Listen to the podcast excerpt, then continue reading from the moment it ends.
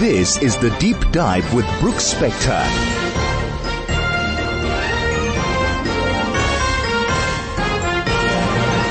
I am Brooks Spector, as usual, on Friday mornings. And today we have a different kind of guest. We usually talk about international politics or the problems with economic developments or difficulties in one or another nation. But today we're going to have a conversation with Rabbi Julia Margolis, who many South Africans probably remember was in Johannesburg for years, is now in, of all places, a place I, I guess most of people would not have expected in the U.S. Virgin Islands, at, in St. Thomas, Charlotte, Amalie. I'm never quite sure which is the name of this town, but she is heading a synagogue and a congregation there in a place that 120 years ago, this would have been one of Denmark's colonies, Danish West Indies. They were sold to the U.S. in 1917 in the middle of World War One, and the island chain is half of it's the British Virgin Islands and the other half is the American Virgin Islands. And I must say, I envy somebody who is really close to the beach and really close to, to the ocean. And Julia, should I call you Rabbi Julia or Julia or Rabbi Margolis? What is your preference? Hi, thank you so much for having me. It is morning for me. It's afternoon for you. You can call me Rabbi Julia. It's absolutely fine. This is how um, my friends and colleagues always called me for ages. So it's all good. No, thank you. I should also add by introduction, you were born in then Soviet Union. You migrated with your parents at the age of 12 to Israel and then eventually uh, you ended up in Johannesburg right. and then ultimately, well, that was penultimately, and then ultimately you took up your current position in the American Virgin Islands. Tell me about the synagogue and congregation that you are now part of. All the material I read about it says it's the oldest continuously operating synagogue and congregation in the United States or under the American flag. I always thought the Touro Synagogue in Rhode Island, in Newport, Rhode Island had that honor. So there are five synagogues in the world that are old and have stand. And, uh, this is one of them. And as you mentioned before, you spoke about Denmark and um, the colony and right now some islands under the US government, some islands under British and Jews actually first settled in the Virgin Islands back in 17th century. And back then the islands were ruled by Denmark. But it was only until end of 1796 that this congregation, um, the Hebrew congregation in St. Thomas was built. So as we know, the congregation needs a building and it took a few years until they had the one of the beautiful synagogues, I would say, in the world. But unfortunately, there was a fire that destroyed it back in the beginning of 19th century. Then the synagogue was rebuilt after the fire. And again, there was another fire that burnt it down back in 1806. And then from 1806, it took years to build this new and quite larger synagogue and it was dedicated in 1831. Then it had unfortunate another fire and it took two years to rebuild it. And from 1833 until today, this is the synagogue that is standing and that is the congregation that I took the position in. And it's really beautiful. As I said, the floor of the synagogue is covered um, in white sand. I don't think there are many rabbis that are fortunate to lead services and have sandals and it's okay with their, you know, board. is the sand because you're next to the beach and people want to remember that or is there another reason for the sand on the floor? So as you can imagine, and I know that we spoke about it uh, briefly in our conversations earlier, but there are different stories. So of course, there would be those who will say that it's because of the significance of the Sinai when Moses led the Israelites for um, 40 years in the desert and we just celebrated Passover. So, you know, it's really beautiful that you can stand in the synagogue and look and really imagine and see how one would cross the sea and, and, um, move towards the promised land. But I, my understanding from learning history and my, one of the explanations that I feel very comfortable is, is the idea that Jews were prosecuted during the Spanish Inquisition. And as we know, there are many, many Jews that still practice Judaism, even when um, the Inquisition was looking for them. And the idea was because the punishment for, for religious practice is death, they would meet under the ground, let's call it. You, they, they, would meet in cellars and, uh, they will spread sand over the floor in order to be able to muffle the sound of their prayers. Therefore, the person, if somebody would look for them and they will come to the building, they will not be able to hear that there are voices underneath the floor and they would not be found.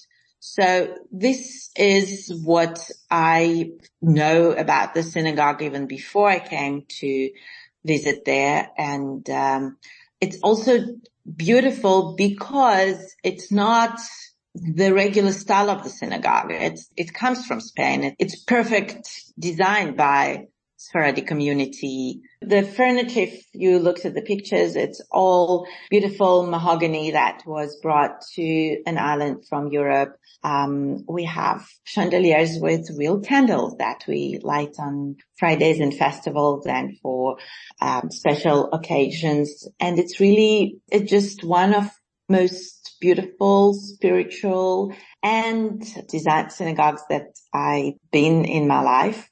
And I really think that as much as we close to the beautiful ocean, the idea of the sand is so unique that the story and the architecture of the synagogue is um, just extra special. We are speaking with Rabbi Julia Margolis, uh, who is now uh, the rabbi in the congregation in Charlotte, Amalie, uh, St. Thomas and the American Virgin Islands. We're going to take a quick break, uh, and then we will be right back with Deep Dive. Is your shopping list longer and your time shorter? Dis-Chem Delivered has you covered. From healthcare essentials to baby food, beauty, and toiletries. Whatever you need, Dis-Chem Delivered has you covered. Download the easy to use Dis-Chem app and shop for over 7,000 products at in-store prices that will be delivered to you within 60 minutes. Now you can relax while Dis-Chem delivers your essentials to you. It's that simple. Dis-Chem delivered from Dis-Chem to you. Dis-Chem pharmacies, pharmacists who care. This is the deep dive with Brooks Spector.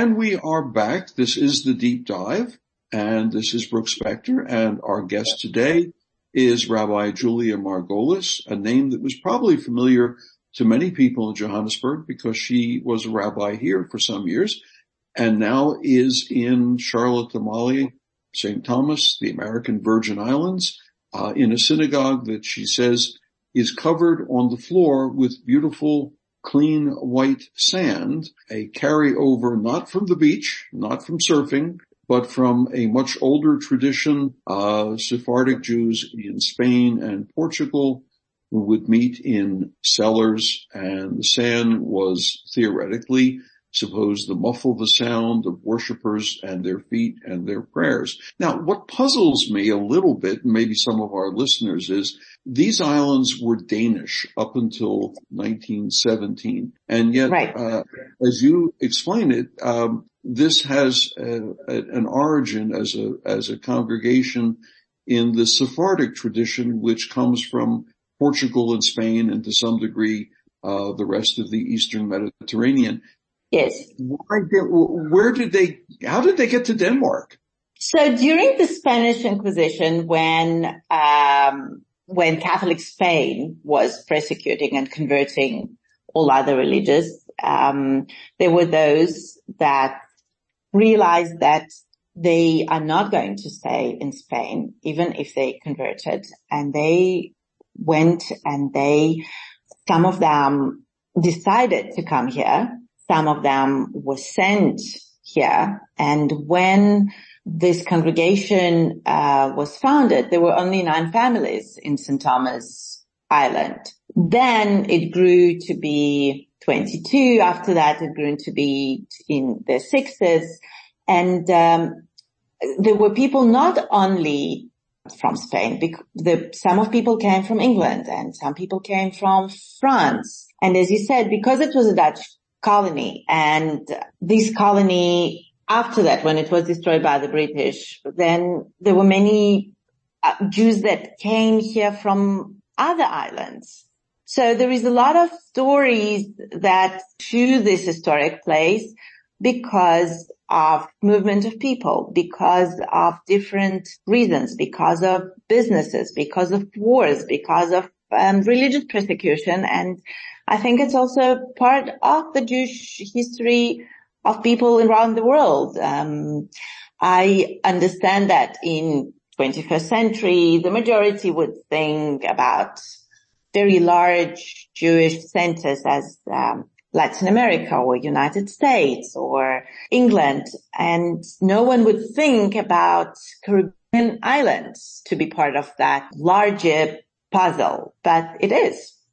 I'm intrigued by this, and you, you, you speak of the, the diasporic mo- uh, movements of people. Does that mean that the congregation now follows the Sephardic rituals and styles? Or because I know your your own orientation is toward uh, what some people call progressive Judaism, and in the United States, presumably that corresponds to Reform Judaism, yes. which has a more uh, Ashkenazi style of worship. Describe what's is, is it a, is it a, a melange of all these things and influences, or are you focusing it on one direction? How does this work? It's a very very um, good question because if we will look at the synagogue from point of view of structure, and then you would understand that it's very much corresponds to the Sephardi tradition.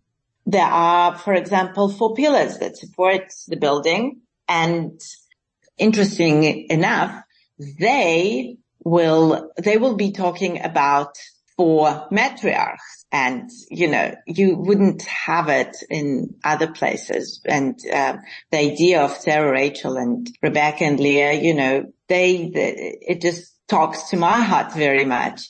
The benches inside the synagogue will face each other. And this is something that we know very much from the Sephardic communities. And also um, when you inside the synagogue, the bima and where it's located and the, the, the benches, some of them will be lower than the others. Usually this is what will separate between men and women during the services. Also, again, right now we are part of the World Union for Progressive Judaism and we services very similar to services that I was leading back in South Africa. And again, it, it's really a lot of history that took place in this synagogue and the age that makes it so remarkable. As you said, it's the second oldest synagogue that is operating under the American flag. And the only Shabbat that there was no service in that synagogue was back in 95 when Hurricane Marilyn absolutely destroyed an island. During other hurricanes, during other days, there, there was not one weekend that there was no service. So only just for that, I would say this place is absolutely unique. Yeah, I mean, I, have been to the, the Touro Synagogue in, in, in Newport, Rhode Island, and it has a structure that's similar to the way you describe yours because it is also uh, based on Sephardic traditions. Although even though they're right at the almost at the waterline, um, they don't have sand on their floor. Uh, but they do have the benches uh, and uh, the, the, pillars and uh, even uh, in their case, I think there was an upstairs floor for women because that was yes. the prevailing style. Um, but your congregation now, do you get people who come down to uh, the Virgin Islands for the winter and look for a convenient and convivial place to worship, or is it a, a, a 52 week a year congregation that, that stays with you? How does, how does this work? This is, um, as I said, it's really unique place. And I remember when, um, I told my family, my friends that I'm taking this position, um, it was the idea of, you know, go big or go home because it's not the usual setup. There are a core of people that are on island almost all the time and they would come to the services and they are a very important part of the congregation. But yes, you will have those families that there will be part of the time in the US, part of the time they will be here on an island. You will have visitors that coming and visiting us all the time. So definitely, you know, it's magical place and not the typical one when you think about the establishment uh, and organization of the synagogue. How do you come to get there? That just, I mean, the, the geographical distance is considerable, Johannesburg, St. Thomas, but I can't imagine that you just, just open the phone book and, and start calling around who's got a synagogue that needs a rabbi. No, not really. I think it was, um, might sound a bit, you know, cheesy, but kind of a match that was, uh, done, you know, on a, on a different level, on a different realm, if I could say, an horizon, because when I studied history and obviously when I was in rabbinical school, I would, I would learn about synagogues with sand and I knew they exist and I knew that there is another one in Curacao. The, the, there are five, as I said, in the world. Sometime last year, I was looking at different options that might be available um, for me as rabbi. And um, also back then we were in lockdown and I was doing videos and I was doing kind of a vlog and talking about life in South Africa and talking about load shedding, which mm-hmm. I understand went even from bad to worse since I moved out. And we, we kind of laughed, but in one of the vlogs, it was live and, um, I said, Oh, here's electricity. It's back and life is back. And now I can go and, you know, make coffee and, and, and live my usual life. And I know that one of the members at the search committee saw that vlog and, um, in a way, um, they said, oh, she also doesn't have electricity because the island has issues with electricity.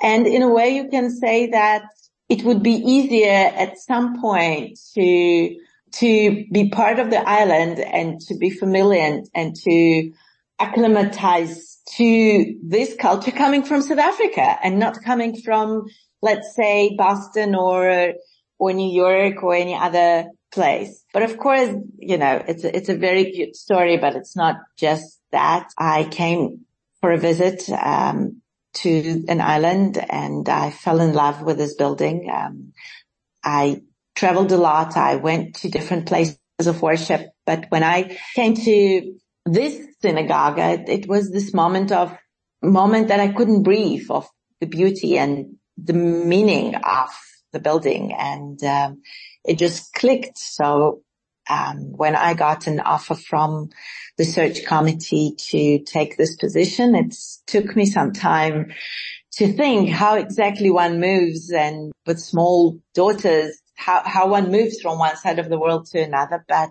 I decided to take this chance and, um, to see where life is going to bring us. I believe there is a special plan and it feels that I need to follow it. Well, you, of course, uh, by virtue of your, your own prior, uh, circumstances, you'd moved from one, two, three, uh, to three diff- very different countries and cultures uh, already. Yes. Um, so for you, the fourth move, uh, was simply one more. For your children, it can be oh my goodness, you know, it's, it's like, you know, the, the, world has turned upside down. Are they adapting well? Are they enjoying the opportunities that a, a, new place like this offers? Are they into skin, into, uh, into snorkeling and, right. and such um, like that? Um, yes, I would say so. Um, I would, I will be honest with you. I will disagree with you that for me it was just another one on the road. Not really. It's very different from all other countries that I lived. Uh, but saying so, St. Thomas Island is very similar to warmth and culture moments that I experienced in South Africa. Mm. And my heart for ever and ever belongs to South Africa and it was not, uh, just a slogan. I really felt that South Africa is my home and it's a very, very special place in my heart. Therefore, in that respect, the move was easier. I will be honest with you. I don't know if in this time of my life I could just so easily to move to other places in the world, but it felt as the same mentality. It felt as the same culture, same style in certain ways. So it, it was and it is easier also for me and for girls from that perspective. Um, again, not that I don't miss South Africa or, you know, my family, my congregants, my, my life. I miss so very much, but sometimes it's, and I'm here a little bit less than two months. Sometimes it feels as if I was here forever. Exactly because of this cultural component that one could understand only when you have been in both places. We're speaking with Rabbi Julia Margolis, who is now recently ensconced, as she just said, as the rabbi in St. Thomas, Charlotte Amalie, uh, in the American Virgin Islands, living the life on a Caribbean island after years in Johannesburg. We're going to take a station break and we'll be right back to continue actually our conversation with the rabbi. This is the Deep Dive with Brooks Spector.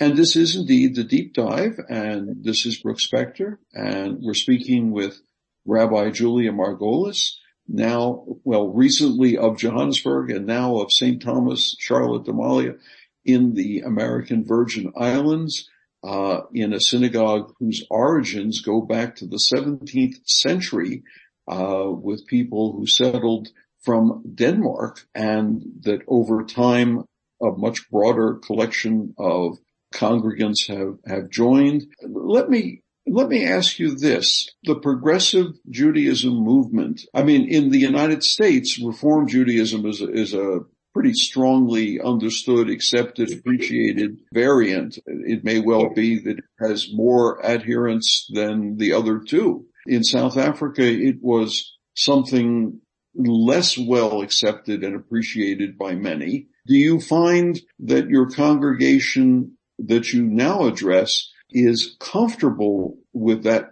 version of worship or are they, are they making adjustments? Um, I would say that I am the, their first female rabbi, but that's a point um, too, isn't it? right. But I would say that it's not the same reasons as one would think about thinking about South African progressive history. Um, it just happened historically that majority of rabbis that were on island were I mean, not majority, all of the rabbis that were here, they were men, um, not because there was any issue with hiring a woman. Um, and from point of view of being reform, um, synagogue, again, it's the largest movement in the US and, um, it's absolutely acceptable. There is no so much confrontation or misunderstanding or misfortune. And I honestly say it because I believe that many Jews in South Africa missing opportunity of learning and exploring the beautiful culture of Reform Judaism back in South Africa because of perceptions, because of sometimes being very, very um, conservative place. And here it's different. Let's be honest. Progressive movement is much more acceptable in the US than in South Africa. The reform movement really, you know, took off in America after the 18, uh, 1850s or thereabouts, uh, where it, it, began. And by the time I was, uh, young in America, I mean, many, not all, but many of the people I knew who did go to a synagogue went by preference to a reform congregation, even if it wasn't yet a majority, I guess. And it's continued to grow. Does that mean your liturgy is in English, uh, or are you picking up and doing some some of the prayers in Creole, or are you not yet? Not yet. Not okay. yet. It'll come. Um, it'll come. Uh, it will come, you know, never say never. I mean, I never thought I will be here, so I'm the last person to say, you know, that it's impossible, maybe. Yes, and um, this is the beauty of progressive Judaism, that doesn't matter where you will be in the world, may it be synagogue in Brazil or in South Africa or any other place, you will be familiar with the liturgy and you will be familiar with the music and the melodies. I believe that God knows all the languages as long as your prayers. Yeah, that's, that's, the plan, yeah. isn't it? It is a plan and God knows when the prayer is said with uh, intention and when it's said with, you know, pure heart and exactly the same way as I would be leading services back at Johannesburg, both in Hebrew and English. I'm doing it here. Do you find, um, is there some sort of, uh, how shall I say it? Is there some sort of, well, of course you're, you're new at this post, of course, but are you beginning to detect some signs of collegiality with other congregations on other nearby islands or is, are the distances just a little too far for such a thing? So the problem is, is that because it's an island, you basically can't just drive. You have to take a plane or a ferry or a boat. So on practicalities, some can be an issue, but on another hand, during Passover, we had congregants that come from even British uh, Virgin Islands to be with us and worship with us. We have part of our community um, that they are on St. John, which is quite close to us. But again, I believe that when one puts and really is willing to come and worship, the way can be always found. And may it be to take a boat or may it be to fly.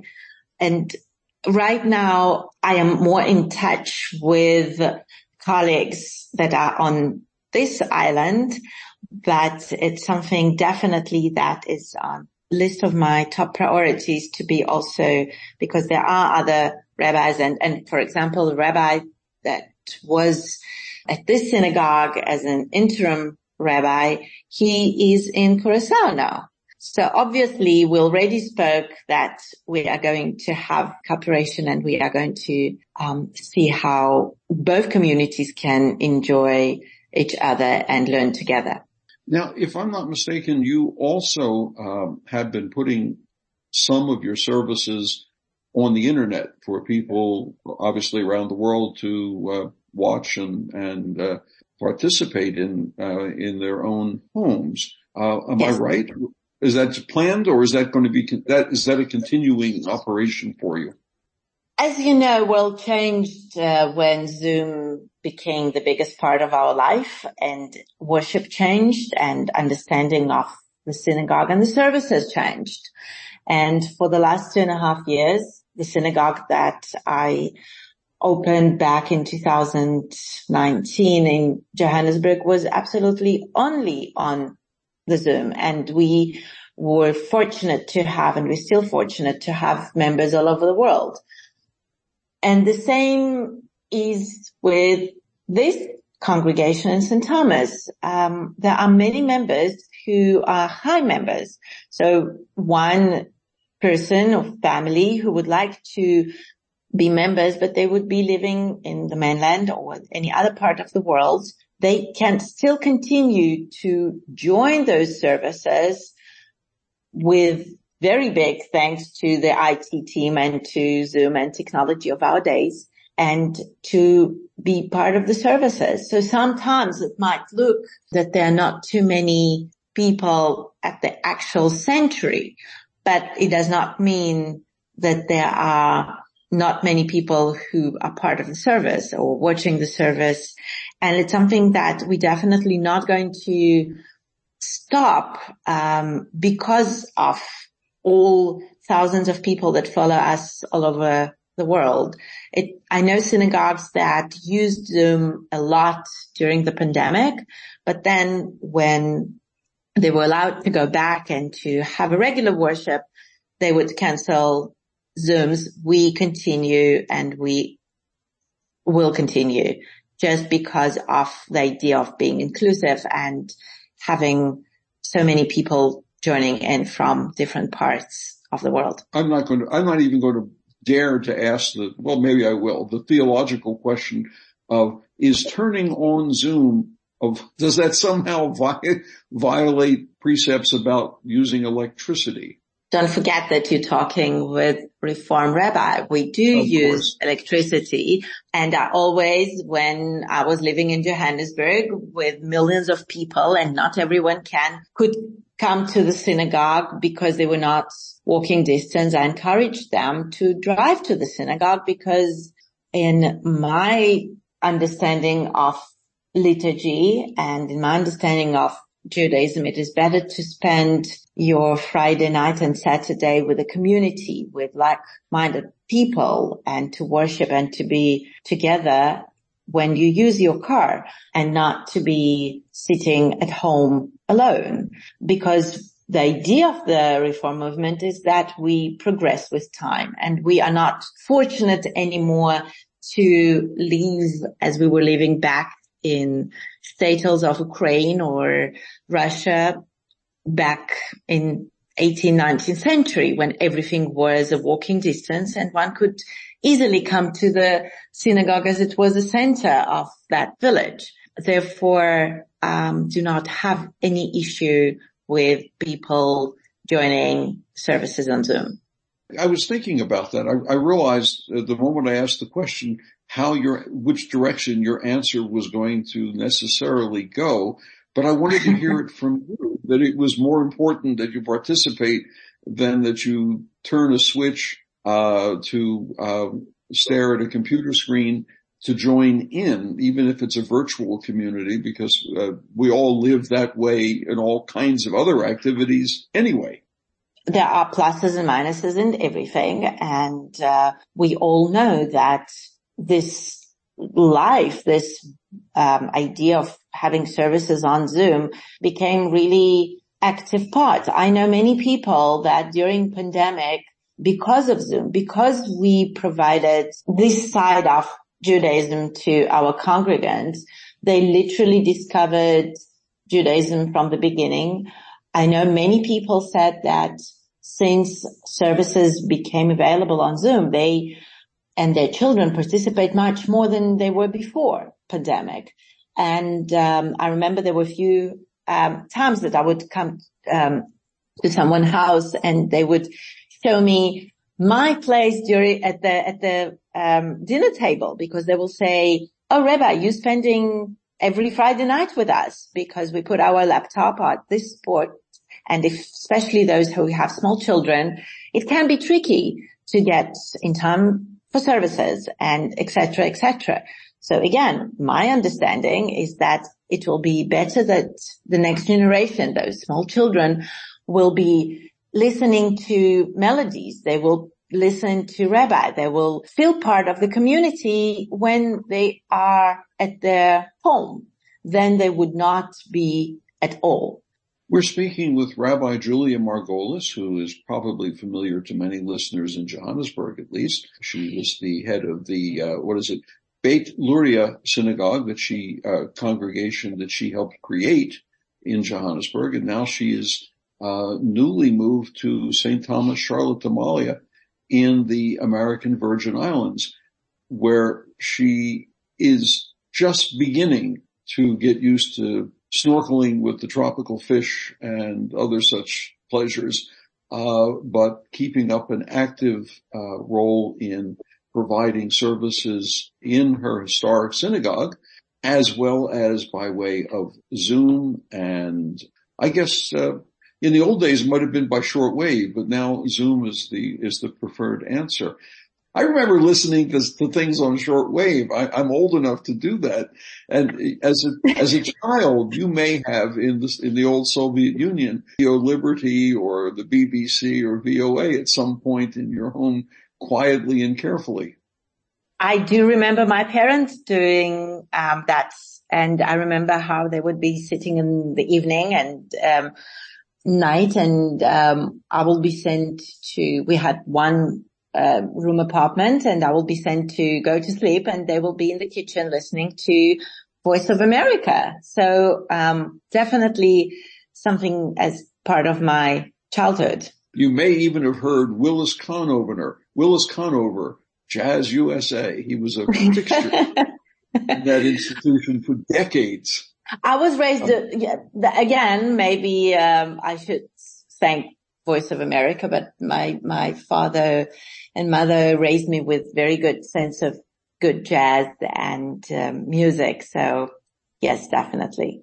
I'm sure they were fans of Willis Conover. He was a, he was a magnificent man. I knew him in Washington. Let me, let's, let's, let's close this out, our conversation. Where do you think in the next couple of years you're going to be going with this congregation on the island you are on, but with a worldwide potential audience, uh, and with congregants who come there for the winter season and with people who trace their ancestrage back as far as the 1600s. This is quite a mix. Uh, where do you see this taking?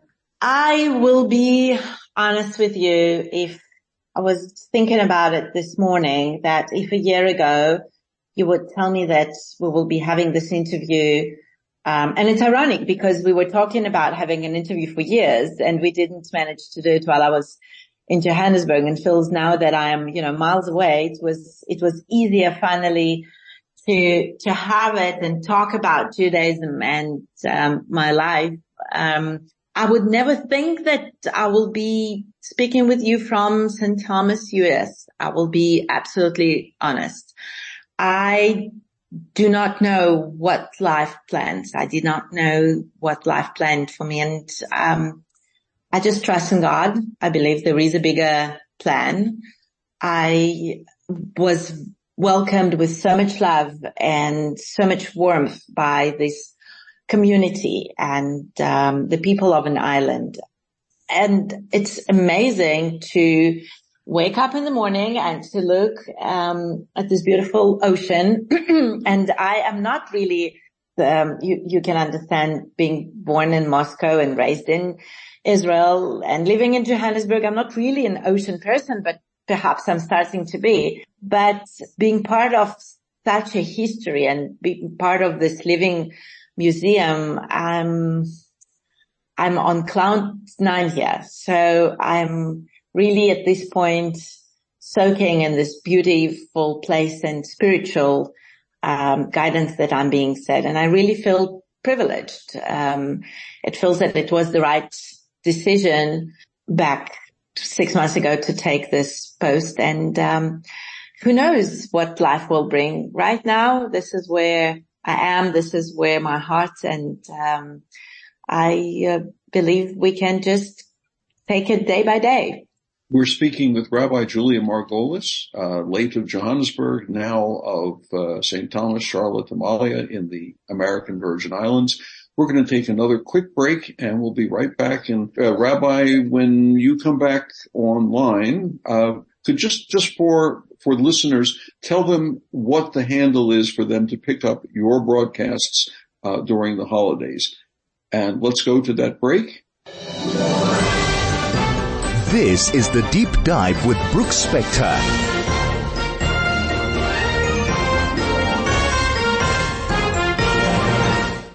This is Brooks Spector and we're speaking with Rabbi Julia Margolis in the American Virgin Islands. And I've asked her in her uh, final comments, just tell people, tell the listeners how they can follow your, your, uh, your services on Zoom. Of course. Thank you. If someone would like to join us and quite easy, they can find our Facebook page, St. Thomas Hebrew, the Hebrew Congregation of St. Thomas, and we broadcast there. Also, if they will go to www.synagogue.vi, um, on the first page, they will see a link that will connect them to the live stream and they will be able to join on Zoom. Those who would like, um, they can always find um, me on Facebook and I will be able to provide them with meeting ID and the, for the services if they want just to join straight forward on Zoom.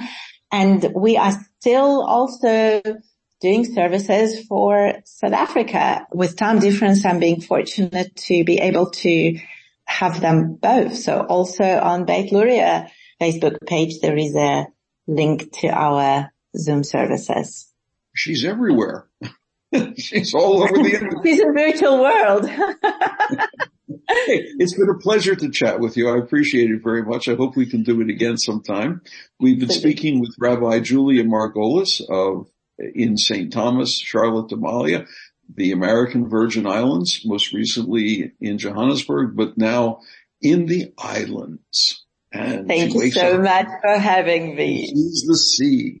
It's we will be back next week with another guest on another topic, and we hope you'll tune in once again to the deep dive.